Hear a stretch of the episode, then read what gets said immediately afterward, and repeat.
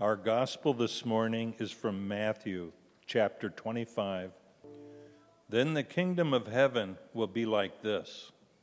10 bridesmaids took their lamps and went to meet the bridegroom. 5 of them were foolish and 5 of them were wise. When the foolish took their lamps, they took no oil with them, but the wise took flasks of oil with their lamps. As the bridegroom was delayed, all of them became drowsy and slept. But at midnight there was a shout, "Look, here's the bridegroom. Come out to meet him." Then all those bridesmaids got up, trimmed their lamps. The foolish said to the wise, "Give us some of your oil, for our lamps are going out." But the wise replied, "No, there will not be enough for you and for us. You had better go to the dealers and buy some for yourselves." And while they went to buy it, the bridegroom came. And those who were ready went with him into the wedding banquet, and the door was shut. Later, the other bridesmaids came also, saying, "Lord, Lord, open to us." But he replied, "Truly I tell you, I do not know you. Keep awake, therefore, for you know neither the day nor the hour." The word of the Lord. Thanks be to God. You may be seated, and as you do so, would you please give a warm round of applause and welcome to our preacher this morning, Mara Bowman. Thank you. Good morning, everyone. As already was mentioned, my name is Mara Bowman. I'm a junior studying at the University of Minnesota, and I'm studying elementary education. I'm also a student leader in Lutheran Campus Ministries. I'm humbled to be worshiping with you all today, and I thank you not only for opening up your congregation to me, but for the contributions that you have all made to LCM. Through financial support and the support of your prayers, you have fostered an incredibly unique faith community on the U of M campus, a place where I have not only been able, but have been encouraged to ask questions, to dive into my uncertainty. So, from the bottom of my heart, and on the behalf of all the students that you likely don't get to meet, we are sincerely grateful for your belief that college ministry is important. It has so positively impacted our spiritual well-being and life on campus, so thank you. Every week, LCM has a student worship called Pause, where Pastor Kate leads us in what we call a sermo, which is basically sermon, but without the N on the end of it, and it means conversation in Greek. After reading the gospel, students are invited to turn to one another and share something they heard in the gospel that week, whether it was something they were inspired by, something they didn't understand, something they found challenging. A few are then invited to share to the large group what they talked about, and afterwards, Pastor Kate gives us her own take on the reading. Although I won't be asking you to turn and talk to one another today, I encourage you to think about your questions in today's gospel. How did you feel when hearing about the bridesmaids? What were you challenged by? What words of light or hope did you hear? Maybe you felt frustrated that some bridesmaids were excluded. Maybe you're confused, thinking, "What on earth is taking that bridegroom so long?" Maybe you were filled with wonder or excitement, or perhaps more questions and confusion. After reading this text, I myself was filled with many questions. And luckily for me, one of Lutheran Campus Ministries' core values is curiosity. The idea that through questioning our faith together, we can connect more deeply as a community and reach a better understanding of how God is at work in the world. Being able to rest in our questions and doubts, our curiosities, is part of what I love about the LCM community. If we contextualize this parable a little, the stories on either side of this one are also centered around the idea of preparedness. The parable before it compares the faithful and selfish servants, the faithful servant who is found hard at work when the master returns, and the selfish servant who is out mistreating others and is quite unpleasantly surprised by the master's return.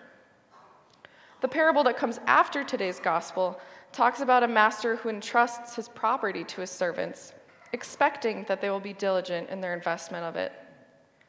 Both of these parables emphasize the actions of servants in the absence of their master.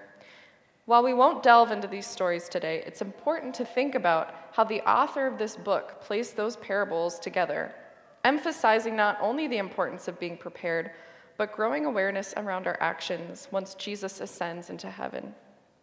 What do our actions in the physical absence of Jesus say about us? Jesus seems to be emphasizing lessons about, what are you going to do when I'm gone? I think of this almost like a teacher who may be leaving their students for some time, making sure they have the classroom expectations and rules down. How will you treat your classmates while I'm gone? Will you maintain the classroom materials and space? The students will keep those expectations in mind, hopefully thinking about how the teacher may react to the state of the classroom upon their return. Part of my major requirements as an education major is getting a certain number of hours in an elementary classroom. This semester, I'm in a first grade classroom in South Minneapolis twice a week. Working with first graders, or really kids in general, if there's anything I've learned, it's that they hate to wait. Unfortunately, a lot of a kid's life is spent waiting. They wait for the bus in the morning, wait to be let into school, wait for recess, wait for their ride home, wait for someone to make them dinner, wait for an adult to tell them what to do. You get the idea. In fact, some classic phrases kids probably hear a lot are, be patient, or just wait 5 more minutes. Time is an abstract concept for younger kids. Waiting for young ones can at times be especially unbearable. And for those of you that are parents, you may be familiar with hearing, are we there yet? Or simply, when? In fact, a great children's author, Kevin Henkes, noticed the significance of waiting in a child's life. I got to hear him speak at the university, and he talked about how he felt like so much of our lives is waiting, but there isn't really a lot of literature that touches on that feeling or that experience. So, he wrote a book about it. It will probably come as a huge shock to you that he titled the book, Waiting. I have to really admire his creative license on that one. Typical to his style, the characters in this children's story are animals, but the story is intended to resemble that of the human experience. Something with children's literature does so seamlessly, I think. As a future teacher, I believe there is so much to learn in the beauty of these stories. His story, Waiting, talks about the experiences of 5 animal friends all waiting for something together. They allow time to pass while looking out of a window, watching the world outside. The pig waits for the rain, the bear waits for the wind, the puppy waits for snow, and the rabbit isn't waiting for anything in particular. He's just waiting. And I actually brought the book with me this morning so that you can kind of get a picture. So you can see, I don't know how well you can see from out there, but there's a little window, and then the animals are just sitting together on the window. So I want you to kind of envision that. Jesus knows that we have to wait too. Knowing that his time on earth is limited, he uses this parable to prepare his followers for waiting. By using a parable about 10 bridesmaids waiting for a bridegroom, Jesus paints a perplexing picture about his classroom expectations for his students. Returning to the bridesmaids' moments of waiting might help us make sense of this. I want you to think about a wedding or a reception that you have attended. There was likely waiting involved at some point, whether it was the downtime between the ceremony and reception, or maybe just waiting for the food to come out. Weddings in ancient Jewish traditions involved numerous steps. The first step was developing a marriage covenant. And then during the engagement, the bridegroom would prepare a house for the bride, sort of get other affairs in order. The final steps involved a ceremony and a banquet. Celebrations from the ceremony to banquet portion could last anywhere from 5 to 7 days. And the feast which finished all of the celebrations was typically when the most people were invited, most likely even the entire village. Their festivities would often carry into the night. But in today's gospel, something is delaying the banquet more than usual. The bridesmaids are left outside of the banquet in the onset of darkness. If you were attending a wedding and the couple was delayed, what would you do? Would you leave? If I were answering this question honestly as a college student, I would probably stay because of as some of you might know from personal experience, college students very rarely turn down a free meal. As Jesus talks with his followers, it seems that it is not so much about whether we are prepared for Christ's return, but are we prepared to wait? We all experience different forms of waiting in our lives. Waiting for a wedding to start, waiting to see a grade on a test, waiting for the weather to be warm enough so we can go outside without 10 layers on, waiting to hear back from the doctor, waiting for a phone call. Waiting is incredibly ingrained into the human experience. When we take a look at the bridesmaids, some were prepared and others weren't. The prepared ones are set apart because they came with oil for their lamps so that they could see even as night closed in. But what about the bridesmaids that had no oil? The Bible somewhat harshly labels them foolish. I struggled to dismiss 5 of the bridesmaids simply because they had a moment of forgetfulness, or perhaps experienced struggle in acquiring oil. I was troubled by the fact that they were denied access to the feast. For Jewish people, oil represented the presence of God. Oil was used in temples to keep candles lit, and if the candles went out, it was a sign that God had departed from the temple.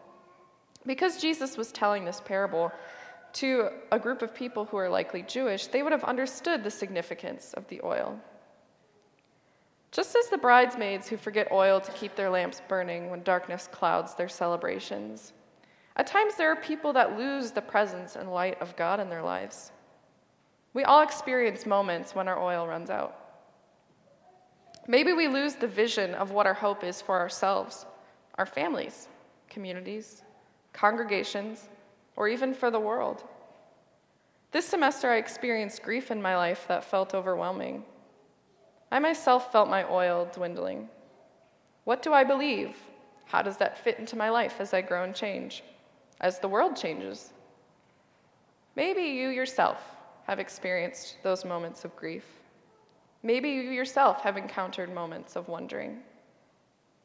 I'm not sure if I believe this anymore. In moments where we feel as if God is absent, this is where the power of community comes in.